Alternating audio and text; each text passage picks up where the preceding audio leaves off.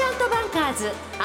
セミナー。この時間は9月9日に東京日本橋で開催したラジオ日経相場の福の神注目企業 IR セミナーからマーチャントバンカーズ IR セミナーの模様をダイジェストでお送りします。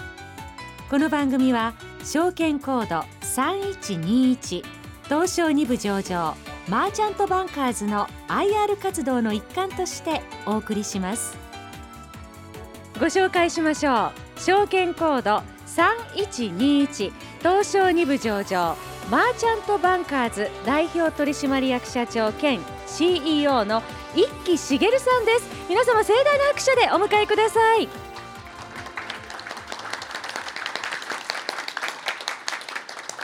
マーチャントバンカーズは不動産、ブロックチェーン、医療など将来性の期待される事業を対象にした投資事業とホテルなどの施設運営を行っています。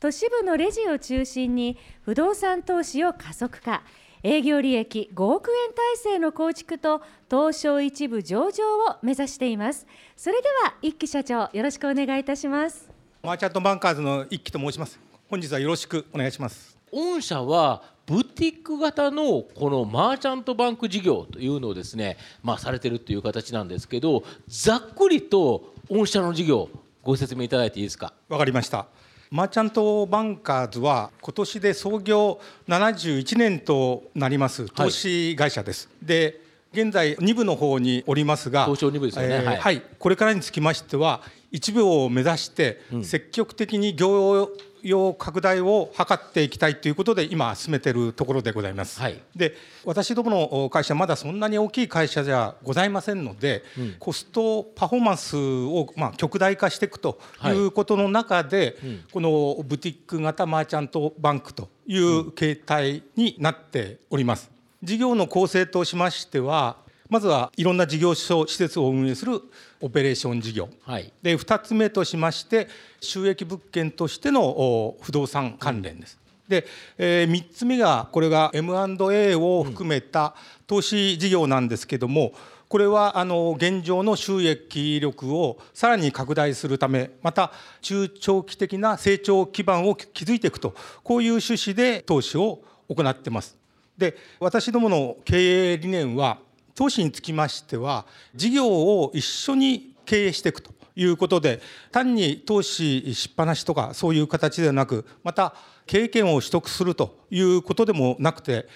事業を理解した上で心を通い合わせてですね、協力して一体化して事業価値を上げていくということで、進めております。すなわち事業化視点に沿った形での丁寧な投資を行う。で一方で投資対象やその投資方法につきましては、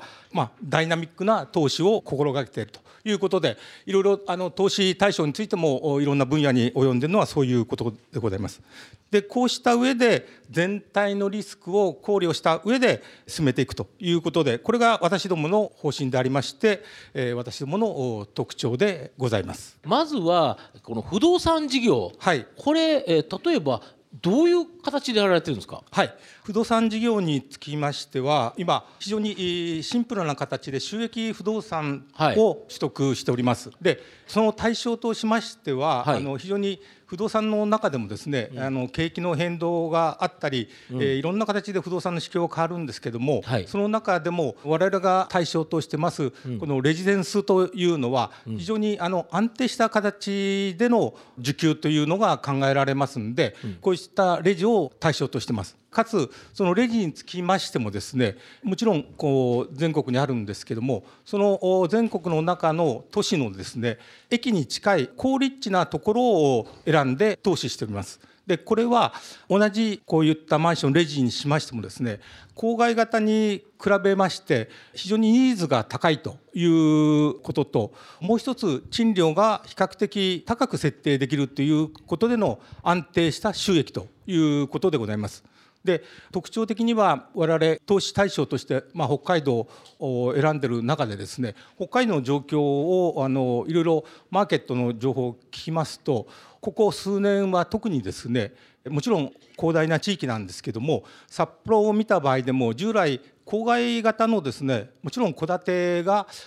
皆さん非常に希望して住まれてきたんですけども、少し少子高齢化って言ってる中で世代がこう進んできましてですね、特に札幌等だと雪等がございまして、戸建てはいいんだけどもやっぱり住環境としてある年齢になってくるとなかなか厳しいということもありまして、で札幌の郊外から札幌の中心街という方にマンションに移りつつございます。でこれは札幌だけではなくて東京の方でもですね、今いくつか昔人気があった多摩ニュータウンがあったりとかですね、いろんなニュータウンのそこの再生もあるんですけども、年齢も上に行って、で場合によっては家族みんな独立して配偶者も亡くなって一人というような時についてもですね、生活しやすい便利さでやはり都心の方へ住みつつあるということで、住居の二極化が行われていますんで、そういう中での都心の駅に近いところというのが一つのターゲットとしております。でこうした安定した収益を得られるということと、いろんな投資対象があると思うんですけれども、その中でやっぱり確立された一つの投資マーケットとしての不動産と、で不動産の投資の仕方はいろんな形があるかと思うんですけども、リート等が有名なんですけども、こういう中でですね、不動産についてはマーケットとしての厚みがある、逆に言えば参加者が多いと、で個人から法人からまた海外の投資家さんも関心を示して実際取得しているということで、いざという時に売却しやすいということがございます。でもう一つ、その中でですね、いろいろポートフォリオを組もうということで、地域的なポートフォリオとあと金額的なポートフォリオというのを今組みつつやっております。非常に一つ一つ積み上げるというのは大変なんですけども、リスクということを考えた場合のやっぱり分散化、ポートフォリオを作ることが大切だということで、地域としましては北海道も札幌を中心でございます。あと首都圏、それと中京圏で、あと関西圏は大阪、兵庫、京都、奈良ですか、この辺を中心に、それとあと九州の福岡をターゲットとしてるんですけども、北九州には今収益物件としてのホテルは持ってるんですけど、まだレジの方は変えてないんですけども、マーケットが落ち着いてきたら九州でもと思っています。以上が不動産投資にあたっての我々の基本的な考え方です。では次にですね、コツコツ儲かる方のもう一つですよね、いわゆるオペレーション事業、事業を運営するっていうことですよね。これによって収益を上げる、ということだと思うんですけど、こちらちょっとご説明いただいてよろしいでしょうか。まずホテルの方なんですけども、これは加古川というところで駅前にございます。でここはシティ型ということで、宿泊以外にもレストラン、宴会、ウェディングもできるシティ型のホテルとなってます。でここの建物を加古川の商工会議所から借りておりますので、そういう点では加古川商工会議所の皆さん、各メンバーの皆さんからですね、割合ディープに使っていただいて、会社のですね、何周年記念とか、あと最近では経営者の方々なり歴代の方々の叙勲のパーティーも私どもでやらさせていただいております。で次に愛媛大学の医学部の方で給食を提供してます。で愛媛大学の医学部の附属病院はベッド数が520、30あるんですけども、この食事1日1600食をですね、私どもが作っております。ここの特徴はホテルテイストの病院食ということ でその具体的な形としては、まず一つは健康にいいということで、愛媛大学の医学部の先生方も大変予防医学に熱心ということもあって、薬も大切なことが食べることが大切だということで、特に地産地消ということで、愛媛は気候温暖で海も山も近いんで、そういったものを地産地消で使っております。でもう一つは毎月やっているんですけども、バイキング方式ということでですね、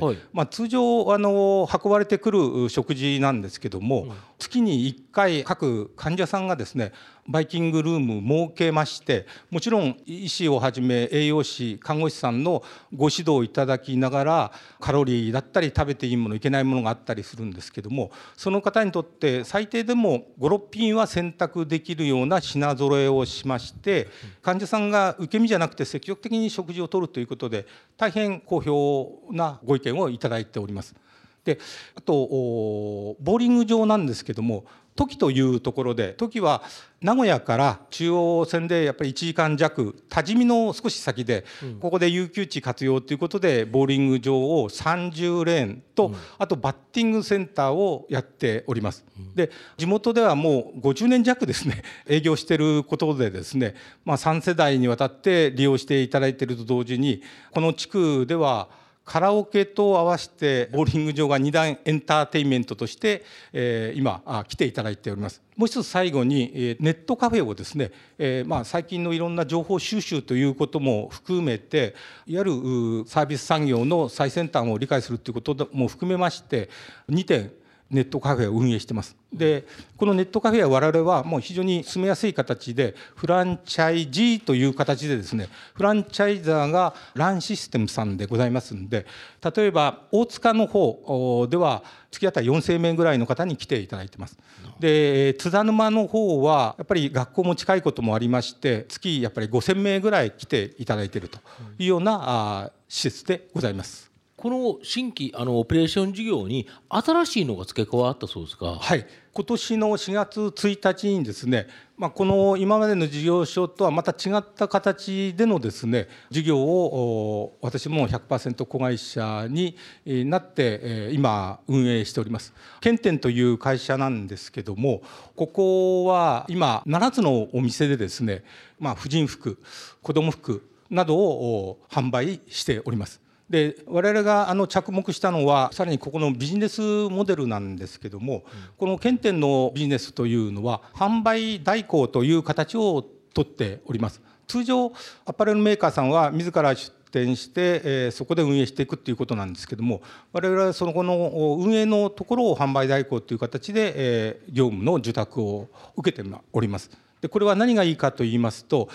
まず出店に際してのいろいろ設備投資、大きな資金が必要ないというのが一つで、次に通常運営していくにあたりまして、もちろん賃料負担もございませんし、在庫負担もない。これはもうメーカーさんがご負担されるということで、ここが大きいメリットになってます。で一方で、販売については当然メーカーさんからですね信頼されないといけないことでございますので、販売についての我々のスタッフは大変プロフェッショナルな人間を置いておりますし、今この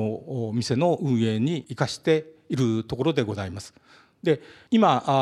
我々の方はこういう形で7店舗東急プラザさんとも親しくしておりますので、そこの多摩プラザと蒲田のお店でやってます。あとららぽーとの横浜ですね。それと立川の方でも駅の中のビルの中でやっております。それとあと越谷のレイクタウ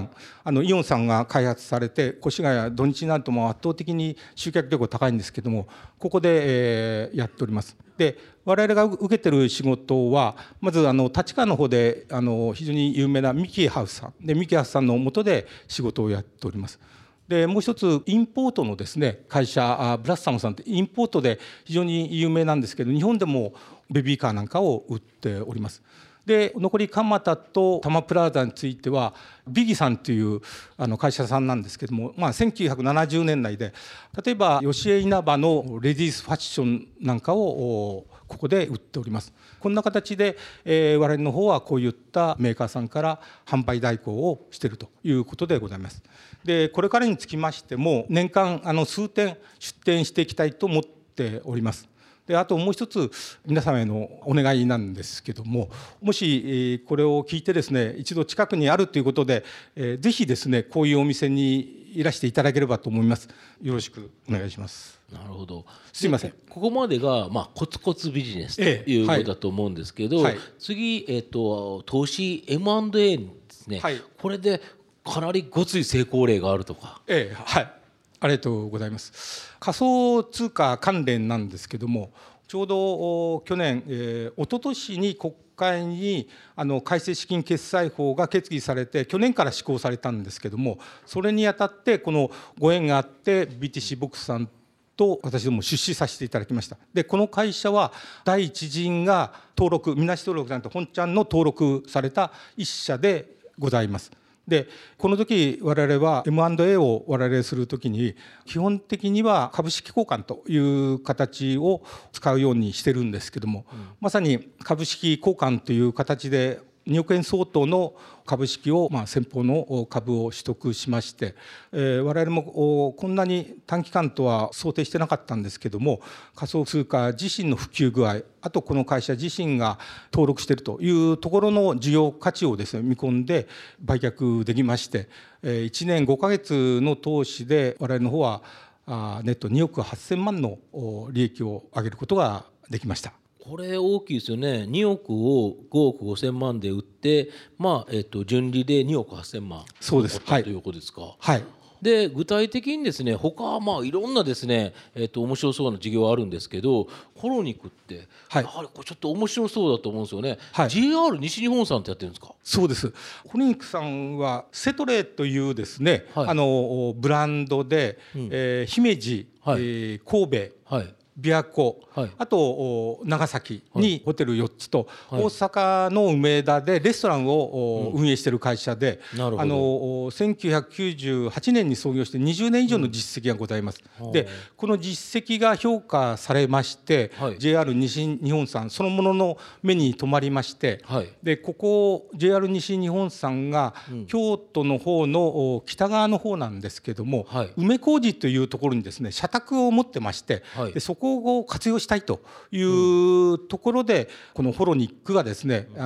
羽の矢が当たって一緒にやりましょうということになりました。で、従いまして合弁会社をホロニックと JR 西日本さん並びに JR 西日本さんのグループ会社と一緒に作って、オープンは2020年の春を目指してます。で、ここで JR 西日本さんも京都を代表するようなそういう新しいブランドをここで一緒に作っていきたいということでございます。で、そのコンセプトはコミュニティ型カジュアルなホテルというのがテーマでございます。で、この梅小路公園の中にあるんですけども、近くに京都水族館とかまさに京都鉄道博物館等があって、これが出来上がっていくと近くに新駅も作られるということなんで、そうなんですか。一つエンターテインメントのですね、一角になるんじゃないかというふうに思っております。なるほど、はい、ここがまたあれなんですよね、新しく、もう一つ新店舗、はい、奈良なんですけども、この奈良の方は少し早くて今年の11月にオープンする予定です。で、この奈良は明治以来150年続いている吉田屋旅館さんというところがあるんですけども、はい、ここの別館の跡地にホロニックさんの方がそこの企画デザインコンセプトが評価されて作ることになりました。で、32室と小さいんですけども、奈良の歴史と文化を感じられるような、ナチュラルな形での作りにしまして、インバウンドだけじゃなくて地元客にも来ていただきたいという、そういう地域優先も含めた形、地域の再活性といったようなコンセプトでこのホテルがスタートすることになりそうです。なるほど、はい、で次のまたこれ面白そうなビジネスやってるんですけど、はい、インバウンドから越境中国本格進出という、これ一体どんなポイント3さんって、はいはい、これも出資されてるんですよ。そうですね、このポイント3っていう会社はデジタル広告、デジタルマーケティングをやってる会社でございまして、はい、2012年に設立されて、この会社自身は5年後をターゲットに IPO をしようとしております。はい、なるほど。で、この会社の特徴は中国最大の通信会社チャイナモバイルってあるんですけども、ここも大きいですね、本当中国でトップでございますんで、会社のグループの中でやっぱり中国の最大手のデジタル配信通信会社がございまして、はい、ここと親密な関係にございますんで、うん、ここからのお話の中でですね、うん、中国向けのいろんな商品や製品やサービス、うん、こういったものに対してアピール力がある非常に訴求性の高い効果的な広告を提供できるということでございます。うん、でその結果、例えばカゴさんとかゼニックさんとか、うん、ソニーグループさんとか、はい、こういうところをはじめ大手の家電メーカーさんとか自動車メーカーさんとか日本を代表するようなところですね。そうですね、食品メーカーさんとか、はい、こういうところと中国での販売促進業務の受託をしております。うん、で一方で、こういう情報があるんで中国から日本へやってくる訪日客についての消費行動についても、うん、いろんな理解ができるんで、うん、インバウンド向けの商品やサービスについての、うん、やっぱり有効なマーケティング情報が提供できて、で実際これを活用している、日本のアパレルメーカーさんもいらっしゃいます。こういうような会社でございます。なるほど、はい。で次のですね、いわゆるその環境に優しい、はい、エコな会社、これも伸びそうなんですけど、はい、これにも投資されてると。ファインリバースという会社はですね、うん、廃棄物の、うん、有効活用のためのリサイクルシステムプラントやバイオテクノロジーの開発設計、うん、製造販売を行っているんですけども、業歴は40年以上ございます。でこの間大手商社さんの伊藤忠さんと合弁会社を作りまして、この会社の方で廃棄物に関する技術やノウハウを提供してきました。うん、で現在もメーカーさんと一緒に、廃棄物の技術を使った形の機能機械を引き続き開発しているところでございます。で今回の投資対象としましては、この会社が作る機械を食品メーカーさんに提供するんですけども、はい、その食品メーカーさんはコンビニエンスストアとかファーストフードチェーンにいわゆるカット野菜を提供しております。でカット野菜を提供するにあたって、いろんなくずが出てくるんですけども、うん、普通これは産業廃棄物として、処理されていくんですけども、うん、ここの作ったリサイクルプラントでは高速真空乾燥システムを使うことによって肥料とかバイオ燃料に変えることができるといったプラントを作っております。でこのプラントは今3台受注があって作ってきます。でその他にもですね、これだけの技術があるんで大学とか他のメーカーさんともですね、いろんな開発を進めているところなんで、我々も今回の投資をきっかけにしまして、こういったいろんなプロジェクトに対していろいろ支援できればというふうには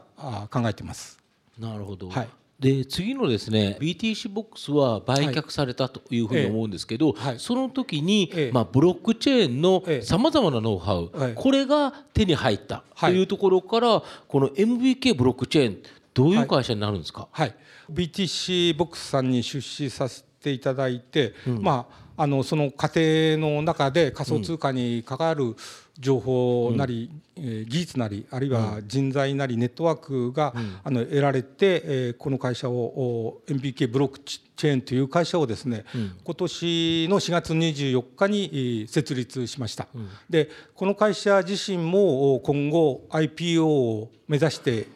いく予定ですし、それにあたっての資本政策とか、組織や体制をこれから構築していきます。でブロックチェーンの技術につきましては、フィンテックをはじめ各分野への活用の取り組みが行われているところです。で MBK ブロックチェーンとしましても身近なフィンテックやあるいは不動産、こういったものへの応用を研究しながら、医療関係とかデータベースとか、あるいはエネルギーと非常に社会的に利便性が高くかつ公共性が高い生活インフラ関連事業や企業さんにこういった提案をしていきたいと思ってますし、これからということで勉強会とか検討会を開いて、分かりやすく説明するようなシチュエーションを作りながらですね、業務機会を確保していくとそんな形で考えてます。なるほど、はい、で次のところでですね、ここもまた面白そうなという形で、このショッピングの際のキャッシュバックサービスって、はい、こういったなんかすごいとこ、マイクロソフトとかアマゾン、あとあれですか、はい、アリババですか、はい、こんなところと組むようなところともやるということですか。そうですね、これにつきましては今申し上げた BTC ボックスからスタートして、我々のこの分野での関わりからMBK ブロックチェーンを作りまして、それで MBK ブロックチェーンの第1号としてここへの投資を今発表させていただいて、これから実行していこうと思ってます。でこの会社はですね、いわゆる我々が買い物をした時にポイントをもらうんですけども、ポイントの代わりに仮想通貨を提供するという会社でございます。なるほど、仮想通貨の CIM で SIM と呼ぶんですけども、この通貨を提供しようということです。でこの会社自身はまさに今年設立されたんですけども、そこにいらっしゃるブレインの方々の中にもですね、はい、ポイントサービスの会社を上場した方々とか、仮想通貨のまさに技術の面でですね、はい、日本でも有数な方が加わっている関係で、こうしたネットワークから今出ましたように、楽天さんをはじめアマゾン、アップル、マイクロソフト、アリババ、あと他の航空会社との連携体制がもう構築されております。で事業としましてはシンガポールを拠点として東南アジアをスタートして、全世界を目指していきたいということです。シンガポールというのはキャッシュレスの中でですね、世界で4番目にキャッシュレス率が高い国なんです。 60% 近くのキャッシュレス化があります。でちなみに日本はまだ現在 20% です。でこれについては政府の方でいわゆる日本の成長戦略の一つとして、キャッシュレス比率を倍の 40%、 あと10年ぐらい2027年までに持っていきたいという、そういった基本的な意向が出ているんですけども、このようにシンガポール4番目のキャッシュレスということで、この会社の業務とのシナジー効果が非常に高いと思っております。はい、でしたがって MBK ブロックチェーンはこのメーカーズファームに対して、この成長とかあるいは拡大についてのいろんな支援をしていきます。でマーチャントバンカーとしましては、こういった出資を通じて最先端のこの仮想通貨に関するいろんな情報を収集しながらビジネスチャンスをまた掴んでいきたいと、そんな形で考えています。なるほど、はい。で今まで聞いてきた中、やはりですね、コツコツとオペレーション事業と不動産事業で収益を稼ぎながら、これだけいくつも面白いですね、投資されてると、一緒にビジネスされてるということで、それが当たった時はガツンといく可能性があるということですよね。ありがとうございます。なるほど、頑張りたいと思います。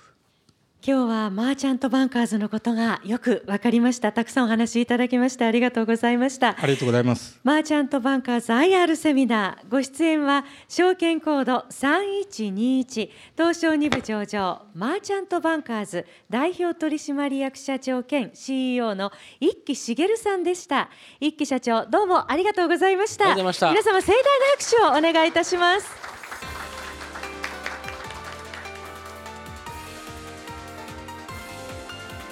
マーチャントバンカーズ IR セミナー、この番組は証券コード3121、東証2部上場マーチャントバンカーズの IR 活動の一環としてお送りしました。